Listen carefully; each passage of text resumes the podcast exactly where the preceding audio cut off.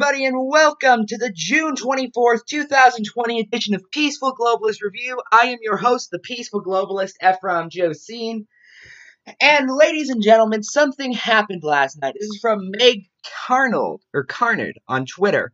Officials in the historic city of Charleston, South Carolina are expected to vote to remove the 100 foot high statue of former Vice President and slavery advocate John C. Calhoun. I'll be in Charleston tonight after the City Council votes.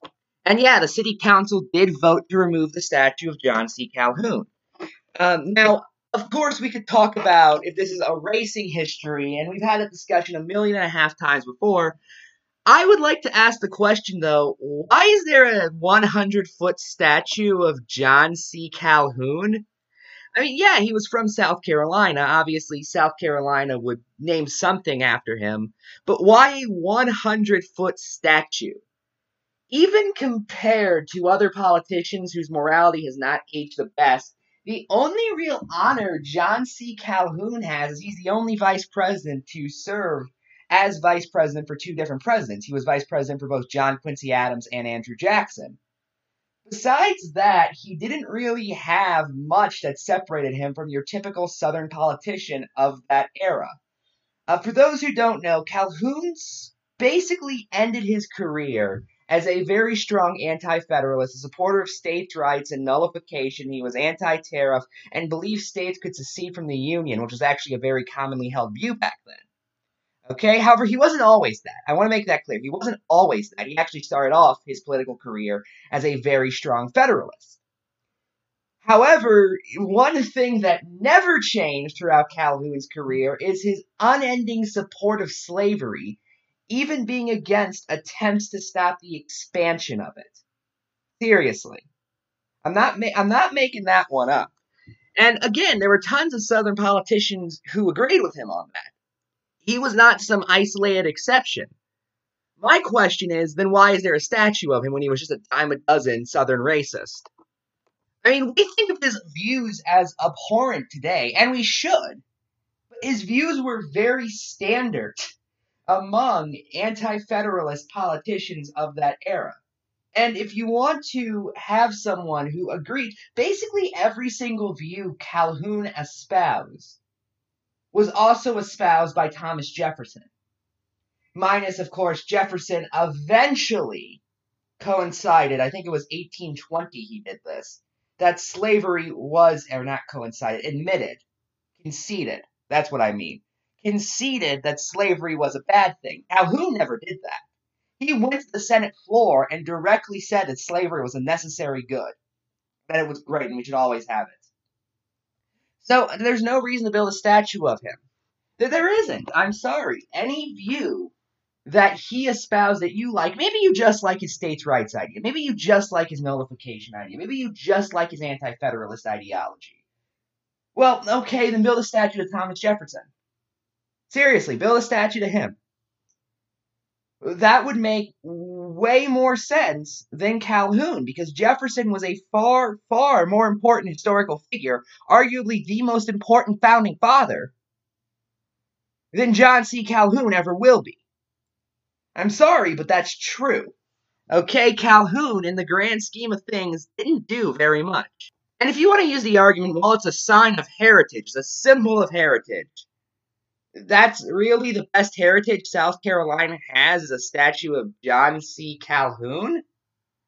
I mean, at least like with other well-known Confederates or even well-known racists, you know, people like Jefferson Davis or Robert E. Lee, they did have a impact on history. Okay, Lee had a, a giant impact on history. I mean, that man was a symbol. Same thing with Jefferson Davis.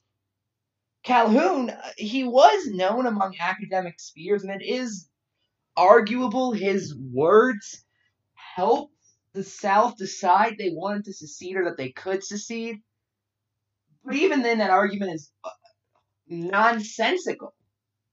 That's just nonsensical. Tom Woods talks about this in a politically incorrect guide to American history. By that point, for a century, it was considered common sense that states could secede from the Union. Calhoun didn't introduce that radical idea, Jefferson did. Again, even among other politicians of that era that are morally questionable, Jefferson beats Calhoun in every area. In every area. Build more statues of him. Make his birthday a national holiday. Seriously. Seriously. He had flaws, don't get me wrong. He moved history a lot more than John C. Calhoun did. I mean, even if, say, Alabama put up a 100 foot statue of, like, George Wallace, for instance, the governor who stood in front of the uh, University of Alabama specifically because he didn't want black people to enter. At the very least, Wallace did have an impact on history. He was a symbol. He was doing. He did. He was a gigantic inspiration to segregationists. Now, that's a bad thing to be an inspiration for, and we all acknowledge that, and Wallace did later acknowledge that near the end of his life.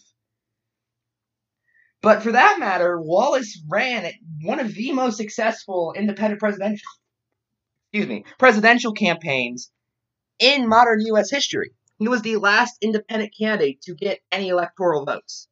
Seriously. So right there, he's more historical than John C. Calhoun on that alone. Now, Wallace did, and he was a bad person, don't get me wrong. Wallace did, at the very least, move history. Okay? Or you could say he was standing at the gates of history, however you want to phrase it. He at least had an impact on history. John C. Calhoun did not. John C. Calhoun stood on the sidelines of history and just sort of screamed at it, quotes from far, far more influential people. Again, any idea you want to thank Calhoun for, Jefferson said it and said it a hundred times better. Okay? And when you remove any ideas from Thomas Jefferson that are good, which is what Calhoun is. He's Jefferson minus any original good ideas. You just get the slavery. And that's what John C. Calhoun is.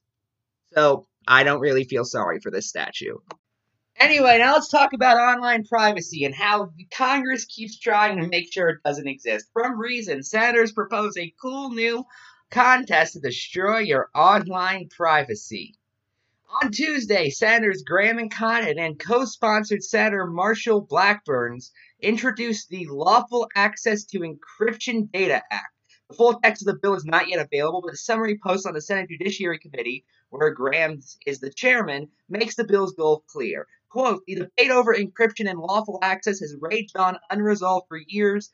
The lawful access to encryption data would bring an end to warrant proof encryption data in devices, platforms, and systems. Uh, of course, the idea of an encryption backdoor does not actually do anything but make data more accessible to hackers. Yay! Here's my question. If I get doxxed because of an encryption backdoor mandated by the government, can I sue the federal government? Serious, serious question. Serious question.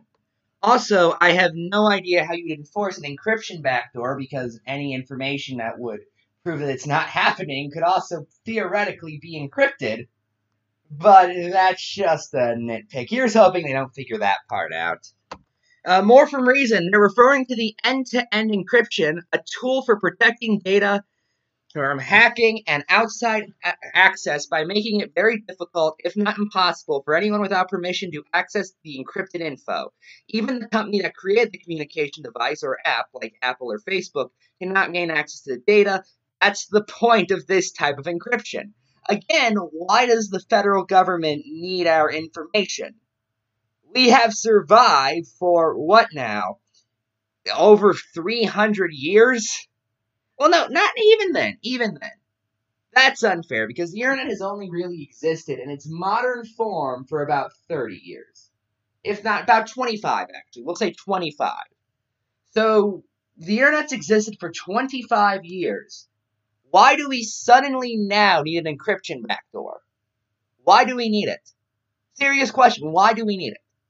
What terrorist attack could have been stopped? What crime could have been stopped if we just didn't use goddamn end-to-end encryption? Just give me one example and we'll discuss it. That's all I want. Just one example. They can't because this doesn't exist. Because doing such a thing would be very, very difficult to prove, and that they don't care. They just want to be authoritarian. Uh, here are some other components of the legislation listed in the summary, again provided by Reason. Once a warrant is obtained, the bill would require device manufacturers and service providers to assist law enforcement with accessing encrypted data if assistance would aid in the execution of the warrant. Um, okay. You know what this reminds me of? This reminds me of a couple years ago. I think this was 2014, 2015. There was a controversy because what happened was the FBI was trying to get into like a terrorist's iPhone or something. And so instead of hacking it like they could do, or finding some way to bypass the password, which you can do, by the way, there are ways to do, or even just asking Apple to bypass the password on the account they're the FBI. I mean, I doubt that Apple couldn't bypass the password if they tried hard enough. They instead basically want to make it so they could hack into everybody's iPhone. Because, of course, that's how the FBI thinks. If there's a single way they could not be keeping an eye on you, then they're going to try and make sure that's no longer the case. At least in 1984, Winston could hide in the corner of his room. I mean, seriously. At least in 1984, Winston could hide in the corner of his room. They don't even want us to do that anymore. We can't do that. We just can't. Because we might be committing terrorist activities in that small little corner of our room. I mean, who knows what we're doing? Maybe we're building bombs. Maybe, I don't know, we're. This is, by the way, one of the terrorist attacks Dick Cheney, former vice president, said he stopped through torture. Maybe we're taking uranium, spinning it around for 40 minutes straight really fast, and creating bombs with it. Maybe that's what we're doing. So they need to keep an eye on us at all times, no matter what. No matter what. Ignore the fact that we've managed to survive as a nation for centuries without it. That civilizations have survived for centuries without it. No, sorry, sorry. We just need it. We just need it. 2020, for some reason, guys. For some reason, we just need it now. Uh, here's some more. It allows the Attorney General, aka 250 pounds rotten veal, known as William Barr, to issue directive to service providers and device manufacturers to report on their ability, their ability to comply with court orders, including timeline for implementation. It directs the Attorney General to create a prize competition to award participants who create a lawful access solution in an encryption environment while maximizing privacy and security. That's impossible. That is actually impossible. I'm sorry, but that's objectively impossible. Hackers are going to find out that back door. They are. Okay? If somebody is dedicated enough to get your information, it doesn't matter who they are, they're going to get it no matter what. In the same way, where this is a direct quote from Mr. Enter if somebody wants to kill you, you'd be dead right now. Okay? That's just kind of the state we live in. So what they want is essentially for these places to create a free range where if they for hackers just flip that one switch, they'll get all your data, but they aren't going to use it. Don't worry. Only the government's going to use it. Only the government's going to use it. Because of course they will, because who who expects anything different? Uh, it funds a grant program within the Justice Department National Domestic Communication Assistance Center to increase digital evidence training for law enforcement and create a call center for advice and assistance during the investigation. Uh, God. And by the way, by the way, you know that even if this bail this bill passes, it's not going to work. It's not we live in an era right now, and I remember I talked about this with Sal Diagoras when I had him on the show, where people are becoming more and more skeptical of government getting information. That's why government is currently holding this whole dog and pony show about Facebook getting your information. Facebook might know who your friends are. Meanwhile, the government gets to know everything else about you. But no one cares about that. No one cares about that. Facebook knowing what you click on. That's the issue. Google knowing what you Google. Who who knows? Who knows what they'll do with that? We actually know exactly what they're going to do with it. They're going to sell it to other companies. Not really that complicated. Like there are a million worse things that are going on right now than some guy in a room knowing what you recently Googled. Uh, for instance, government with power to arrest you if you engage in activities they don't like. I think that's a far, far, far bigger concern.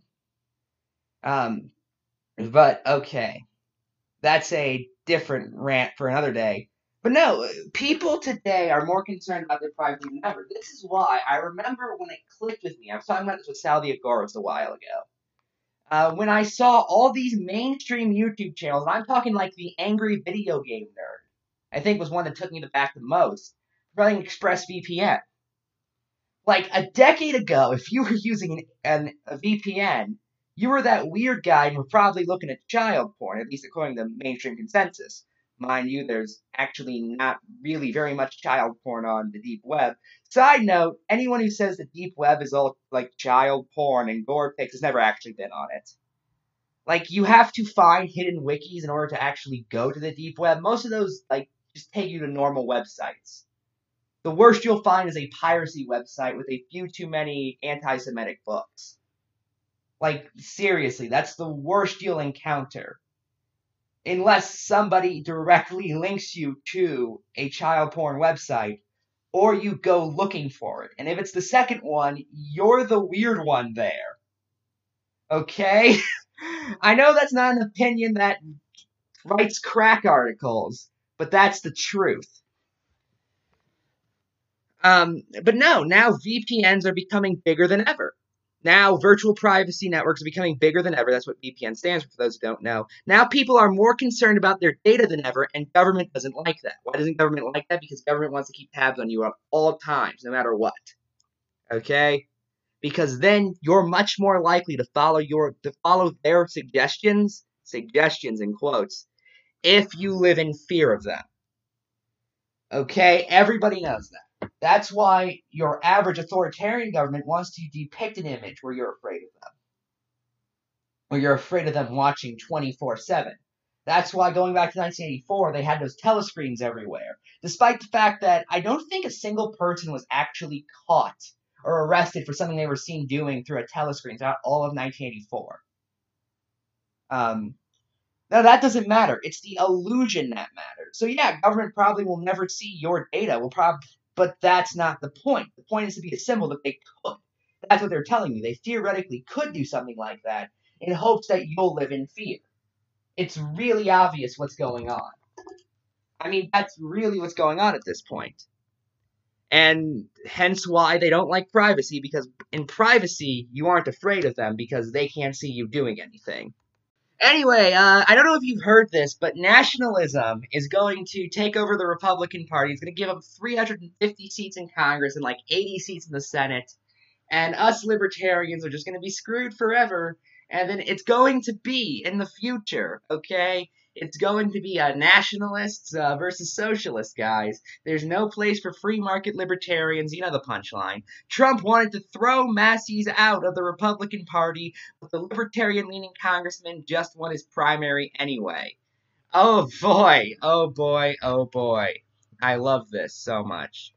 Libertarian leaning Representative Thomas Massie, R. Kentucky, has crushed his opponent in the Republican primary for Northern Kentucky seat he represented since 2012. It was one of two notable victories for GOP primary challengers against more overtly Trump aligned challengers. By early evening, Massie had racked up 88% of the unofficial vote against Todd McMurtry, a lawyer who represented Covington Catholic student Nick Sandmann in his lawsuit against media outlets. Wow, it's like nobody cares about Nick Sandmann Man or something. Oh, that was going to be their big symbol. This kid just smiling at some Native American, and then a few people overreacted for like two hours. Um, and then he sued CNN, and I'm pretty sure he lost, by the way. I'm, no, no, he won. He won. But he's still going. He's still going. He just shows up every now and again, hoping to get another 15 minutes of fame.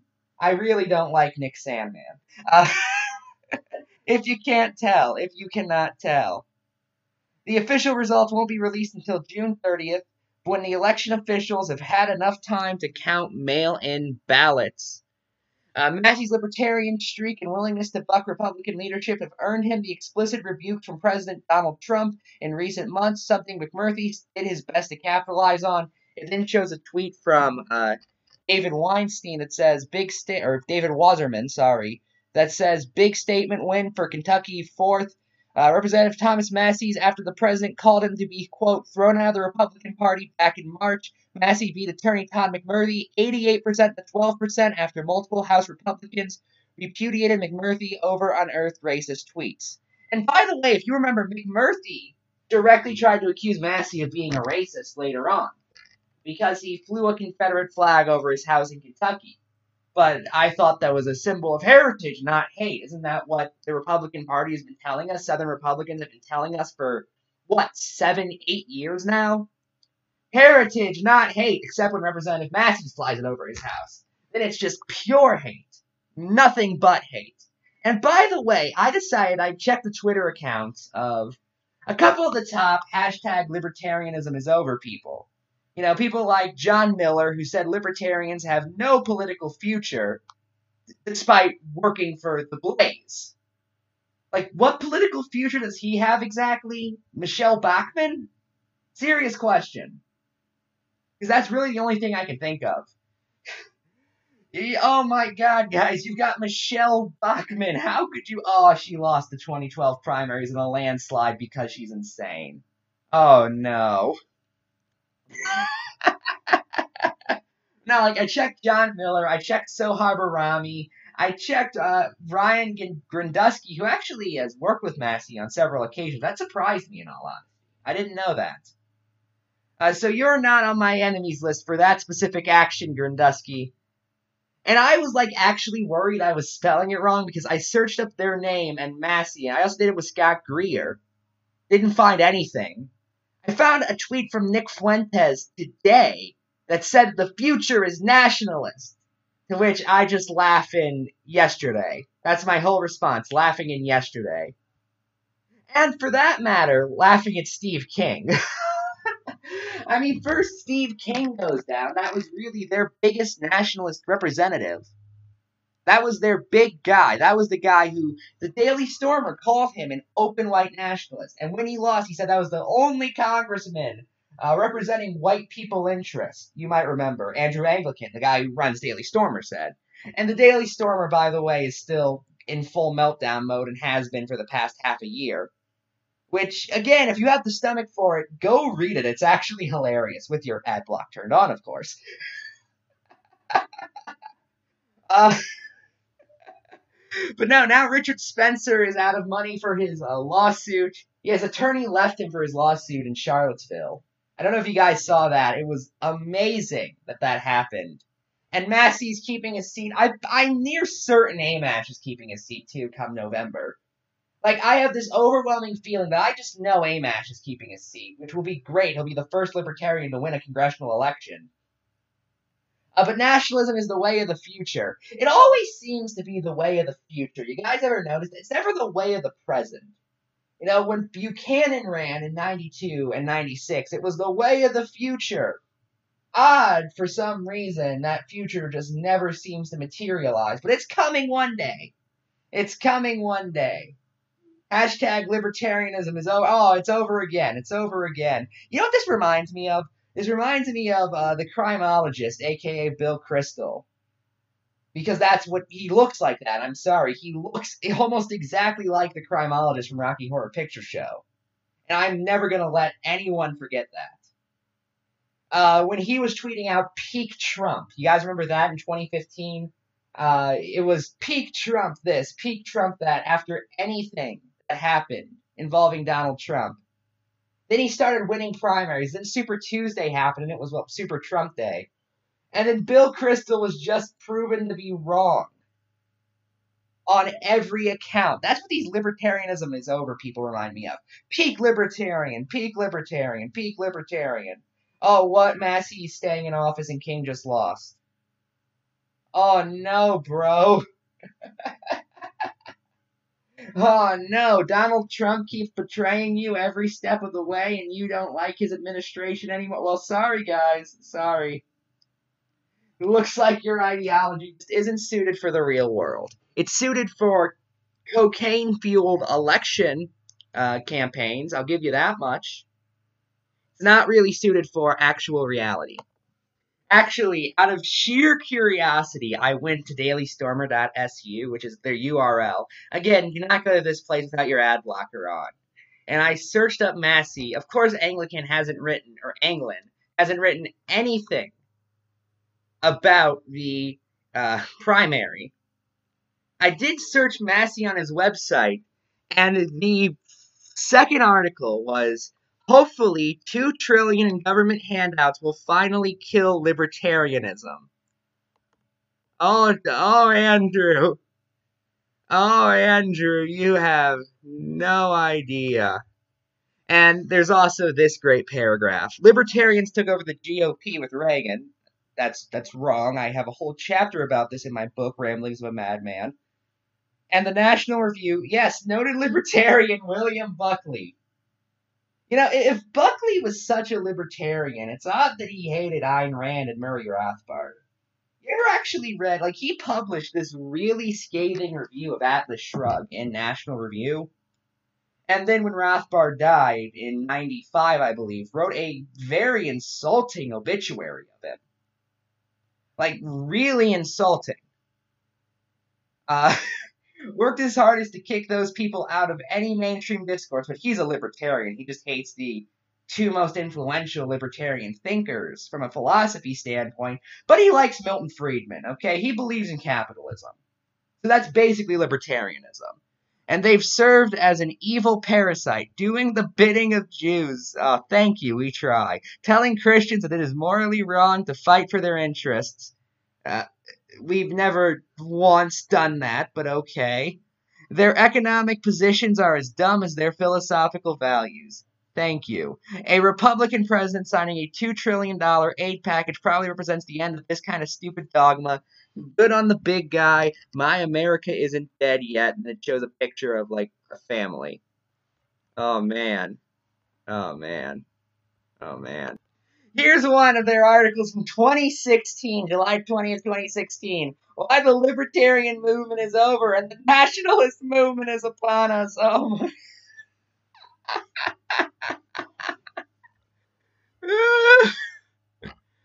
oh my god. Andrew. Andrew, you have no idea. You have no idea. I mean, just what, what can you say at this point? These people are perpetually wrong. That's what they are. They're perpetually wrong. And it is going to be hilarious to see just them continue to be wrong. To just be on the sidelines of history screaming that we're finished, that we're done for hopefully the rest of my life. And oh man, it's amazing. It is amazing. Anyway, in other news, there's been an even bigger revolution against your kind of average politician than I realized. Um, well, I knew this was going to happen from the start, but I didn't realize when the race started it would be like this. Let me phrase it like that. I'll talk more about that in a minute.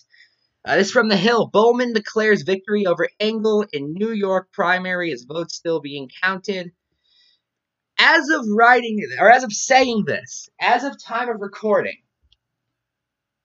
Bowman has over 60% of the votes in the primary against Eliot Engel. I mean, wow. Just wow. And here's the thing with Eliot Engel, might I add. He could have won this really easily. He just screwed it up. And I mean, he really screwed it up all by himself. You might remember what brought him to, well, my attention was the fact that he said that he only cared about the George Floyd protest because he has a primary soon. This also made the mistake of reminding people that he has a primary soon. Whoops. Then, two, a few days later, he tried to not get the New York Times' endorsement because of an op ed they published from Senator Tom Cotton. which again only crippled his campaign. Then he said when AOC endorsed somebody else that she was trying to decide the race for herself and not just endorse somebody. Of course, when Pelosi endorsed him, he didn't have the same reaction. Then he lied about getting Senate Minority Leader Chuck Schumer's endorsement. All of this within the same month. A lot of it within the same week. I mean, just wow, Eliot. Just wow. I want you to go over to the mirror, okay? Look at yourself really hard and say, I did this. You are the reason why you, a 16 term congressman, who almost no one had heard of until about a month ago, just lost his seat. You are the reason that happened. You could have skated by really easily. No one outside of a handful of progressives and Justice Democrats would have heard of Jamal Bowman if it wasn't for you continuously making as many flubs as possible in the most crucial run up to the election. I mean, just wow, dude. Just wow. You screwed yourself here. You screwed yourself really hard. I mean, we live in an era where incumbent politicians have over a 90% reelection rate. And Eliot, you've been in there for 16 terms and you screwed it up. You screwed it up. Congratulations, Eliot Engel. Uh, hope you enjoy your retirement package the same as Joe Crowley. Anyway, let's turn the conversation to mail in voting. Now, a guy named Tom Ridge, who you may have heard of, uh, if you haven't, he was the first head of the Department of Homeland Security. Okay, this is a guy who basically spent his political career either being a paranoid nutcase or pretending to be a paranoid nutcase. All things considered. Uh, well, he was asked about mail in voting, and on MSNBC, here's what he had to say. Let's listen. Um, look, uh, election security is part of, of the Homeland Security Initiative as well. Um, mail in balloting. Uh, explain, in your view, um, uh, how secure it is. We've been using mail in balloting since the Civil War. Uh, the Heritage Foundation, probably an organization I would suspect that uh, the president is familiar with, took a look at the past 250 mail in ballots, absentee ballots, 250 million, I repeat, and there were 200 cases of individuals being prosecuted for improper use. So I think this assertion that somehow historically there's a precedent or going forward there's reason to believe that there'll be massive fraud because of the use of absentee ballots is what president refers to as fake news. It is. There's no historical antecedent. And, and by the way, uh, you would be disenfranchising, Mr. President. 25% of the people who voted in 2016 voted by absentee ballot, mm-hmm. and you won that election. And in the swing states of Pennsylvania and Arizona and many others, you've seen unprecedented use of absentee ballots. So it's counterproductive and counterintuitive to reject, the, to say that uh, we shouldn't be focused on maximizing turnout and using absentee ballots so people don't have to make a choice between their health and exercising their civic right. responsibility to vote. Anyway, that was Tom Ridge, again, the former head of the Department of Homeland Security, directly saying that mail in ballots were safe. I, I trust him on this personally. I mean, when Tom Ridge is saying something is safe, when the department he worked for was basically just designed to keep people paranoid, he was um this is the man who you guys remember the terror codes. He was the one who headed that department. That was what the Department of Homeland Security started off doing. It was the terror codes, which were always at orange, by the way, always at orange. Never anything else besides orange. Maybe they dropped that a level for a day or two, but no, then they're back up to orange. Uh, paranoia was this guy's job, people. If he believes it's safe, yeah, I believe it's safe. Tom Ridge is saying something is safe, that means everyone else should have figured it out it was safe a long time ago. if Tom Ridge is really like the level headed voice of reason here, we have failed as a society. I think that's fair to say. I think that's fair to say. And mind you, it wasn't all Ridge's fault. I want to stress that right now. In fact, he talked about in his memoir. He was pressured by Attorney General John Ashcroft and Defense Secretary Donald Rumsfeld to raise the terror code levels just before the 04 election to help George W. Bush. But with that said, he still went along with that. He still did that. He still manufactured paranoia. Well, now he is the co chair of a group called Vote Smart, designed to increase support for mail in voting. Again, if Tom Ridge is telling you something is safe, you should know something is safe. Uh, the clip I just played for you was during an interview he did on MSNBC, so maybe it was just the fact that it was a liberal network. Well, he, here's what he said on the more moderately conservative network, The Hill, specifically on their show Rising. Here's what he had to say. On ballots to come. I think one of the concerns that has come from Republicans in particular, of which um, you are one, though you don't share this concern, is that this would be a move that would benefit Democrats. Is there actually any evidence of that? Uh, absolutely none.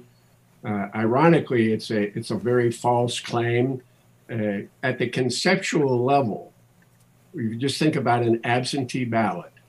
It, it doesn't, uh, in order, the benefit is, does not go to either party. Now, the party that focuses on it, the campaign that focuses on it, the candidates that use it may gain an enormous advantage. But conceptually, the notion of absentee ballots uh, doesn't favor one party or the other, pure and simple. Never has and never will.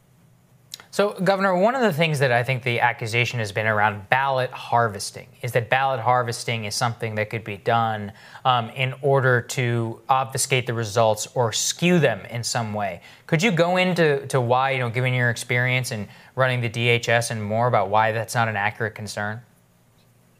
Well, again, I think uh, it is a concern that has been expressed. There's no anecdotal or historical evidence that suggests that the kind of, excuse me, potential massive fraud or massive abuse uh, has occurred or will occur in the future. And I would remind everyone that there are certain, uh, within each state, there are certain uh, requirements and certain uh, checks and double checks on, on uh, absentee ballots that uh, frankly reduce the potential uh, threat, reduce the threat of a potential abuse of ballot harvesting. So again, uh, the states go about it in a very meticulous and very appropriate way. And again, it's a I think there's a false alarm associated with that concern, just as there is a false alarm about uh, absentee ballots uh, writ large. I mean, mm. if you take a look at the 2016 election, uh, the last time I checked, uh, the president won, even though he's opposed to absentee ballots. But I would remind the president that uh, 50, about 25% of the Americans who voted in 2016 in the election in which he prevailed voted absentee. And I would also say to you very respectfully uh, in Washington, D.C., Republican incumbents and Republican challengers in both the House and Senate, I'm quite confident their campaigns will be looking to focus on expanding absentee ballot uh, support uh, rather than reducing it. Mm-hmm. That was Ridge on the Hill saying the exact same thing he told MSNBC. That being that mail in voting is entirely safe, and that there is no reason for anyone to oppose it. And by the way, we've known this for a long time. National Review Online looked into it. They found that since 2000, examples of fraud through mail in voting are literally one in a million. The president is not concerned in any way about security of elections. If that were the case, he'd end all these voting machines. Oh, wait, he can't do that. His daughter is making them. Yeah, that's the actual security concern. That's the actual hacking of the election we should be looking at. Um, there's a, it's well known at this point that voting machines almost certainly stole the election of 04 for Bush. Okay? So at this point, we shouldn't even have them. And if mail in voting is really your big concern about election security, you're just not looking hard enough. You are just not looking hard enough. So I'll make these people a deal. Get rid of the voting machines. Then, then we'll talk about ending absentee ballots. I think that's fair. I think that's fair. Anyway, last thing for tonight. Representative Matt Gaetz, the Republican from Florida. I'm sorry, Matt Gaetz. That that's how it's pronounced. You can't stop me. Uh, uh, he was giving a speech at Students for Trump, yeah, the Students for Trump meeting recently, and this was just, oh my god! I saw this with the caption on, uh, with a caption from the Hill, and I just started laughing like hysterically. Just, just listen. President Reagan said, tear down that wall. President George H.W. Bush wanted a thousand points of light, whatever that means. Clinton wanted to build a bridge. He just didn't tell us that it was going to be the Chinese Communist Party and illegal aliens coming back across the bridge. Obama, Obama told us which way the like moral arc of the universe bent. He really did. President Trump is going to build the wall, but once we build that wall, we need someone to man the gates. And at times they'll swing open, but those gates must always remain closed for anyone who would do our nation harm, morally, physically, or economically. Okay, let, us just go through uh, the quotes real quick. First off, President Reagan said, tear down that wall. You gotta pick the most obvious quote, even when it doesn't make any sense. Like, at all. In the slightest. Especially given uh, the quote you make fun of Bill Clinton for, which we'll get to in a minute, and the fact that um, who who praised a wall at the end of that clip, Matt? I, I don't think it was some commie. I think it was you. I think it was you. Did your body get switched with that of a commie a little bit later? Uh, Who knows? Oh my god, John Birch Society was right all along! Matt Gaetz is a commie! I don't know if they ever accused Gaetz specifically of being a commie. Does the John Birch Society even still exist? Serious question. President George W. Bush talked about a thousand different lights. Uh, which, by the way, was actually. I'll give you it was a stupid metaphor, so I won't make fun of Gaetz for that. Bill Clinton said we should build a bridge, and then he, thinking this would be hilarious, says, but he didn't tell us that bridge was that would be uh would bring back the Chinese Communist Party. Okay, okay, I'll give you Clinton was an unapologetic free trader and illegal aliens. What? Clinton signed some of the toughest illegal immigrant enforcements into law. Okay? He was tough on illegal immigrants, dude. Um, like he signed some of the harshest immigration restriction at the time, even especially harsher than Ronald Reagan or George W. Bush, both of which advocated for basically amnesty. In fact, Ronald Reagan did sign amnesty into law, and George W. Bush um, was willing to sign what later became the DREAM Act, or what started out as the DREAM Act, and what later became the DACA program and everything else. Okay? So that's nonsensical. By the way, like how he doesn't mention George W. Bush, wonder why. Is it because it makes his party look bad? That's exactly why. We know that's exactly why. Uh, and then Gaetz brings out his ultimate confusion. Barack Obama said that the moral arc of the universe? What does that mean? Bends towards justice. Huh. Of course, that was a metaphor to how bad people in foreign policy always lose. That's a reference to what's, commonly referred to as the Whig School of History, which is that representative democracy is the end goal of human society. It's the end point. I don't agree with that, but I at least understand what it means. There was a book written recommend Gaetz read if he wants to actually understand that idea. It's called The End of History. I forget who wrote it. It was written shortly after the Cold War ended and basically says that representative democracy, if you will, democratic republics, are the end point of history. That is the ideological evolution of man and what it's going to lead us to. there's this common thread in neoliberalism and Jeff- and representative democracy ideologies that basically say that they are post ideological, and I don't like that fact. But that is what President Obama was referring to. Is that in the long run, yeah, that's what's going to be the end. He specifically said that. He said it a series of times, but the most specific example I can think of is after Russia tried to take over Ukraine, or tried to take over Crimea specifically. Um, he said that the moral arc of justice, or the moral arc of the universe, will bend against Vladimir Putin, for instance, because Putin basically runs an oligarchy. I think that's fair. I think it's, it's an oligarchy, more or less. Uh, filled with the same thugs that run the Soviet Union, or ran the Soviet Union years earlier. Seriously, if you look at the people inside Putin's inner circle, a lot of them did work for the Soviets. Yeah, it is an oligarchy. It is an, I think, autocracy would also be a good term. I think. I don't know if that's accurate or not.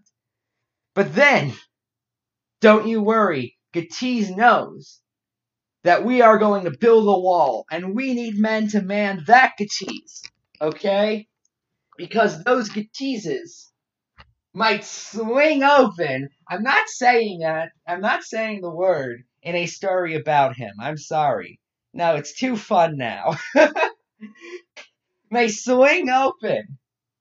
And if so, all the illegal immigrants are going to come in and take our jobs. The communists are going to come in and uh, destroy our country through free trade and Austrian economics. I don't know how they. It, it's very simple. You see, first, the Communist Party comes in. Then, they embrace Austrian economics, okay? Then we're all communists. I think. Yeah, I find a lot of these ideologies to be very pretentious, if you can't tell. Uh, anyway, that's all for tonight. If you enjoy the show, you'll enjoy my new book, The Establishment is Dead. Long live the establishment. You can buy it below. Follow me on Twitter at FROMJosine1. If you have any questions, comments, or concerns, send them to me at peacefulglobalistReview at gmail.com. That's peacefulglobalistreview at gmail.com. Just name the show at gmail.com. I'm Ephraim, and good night.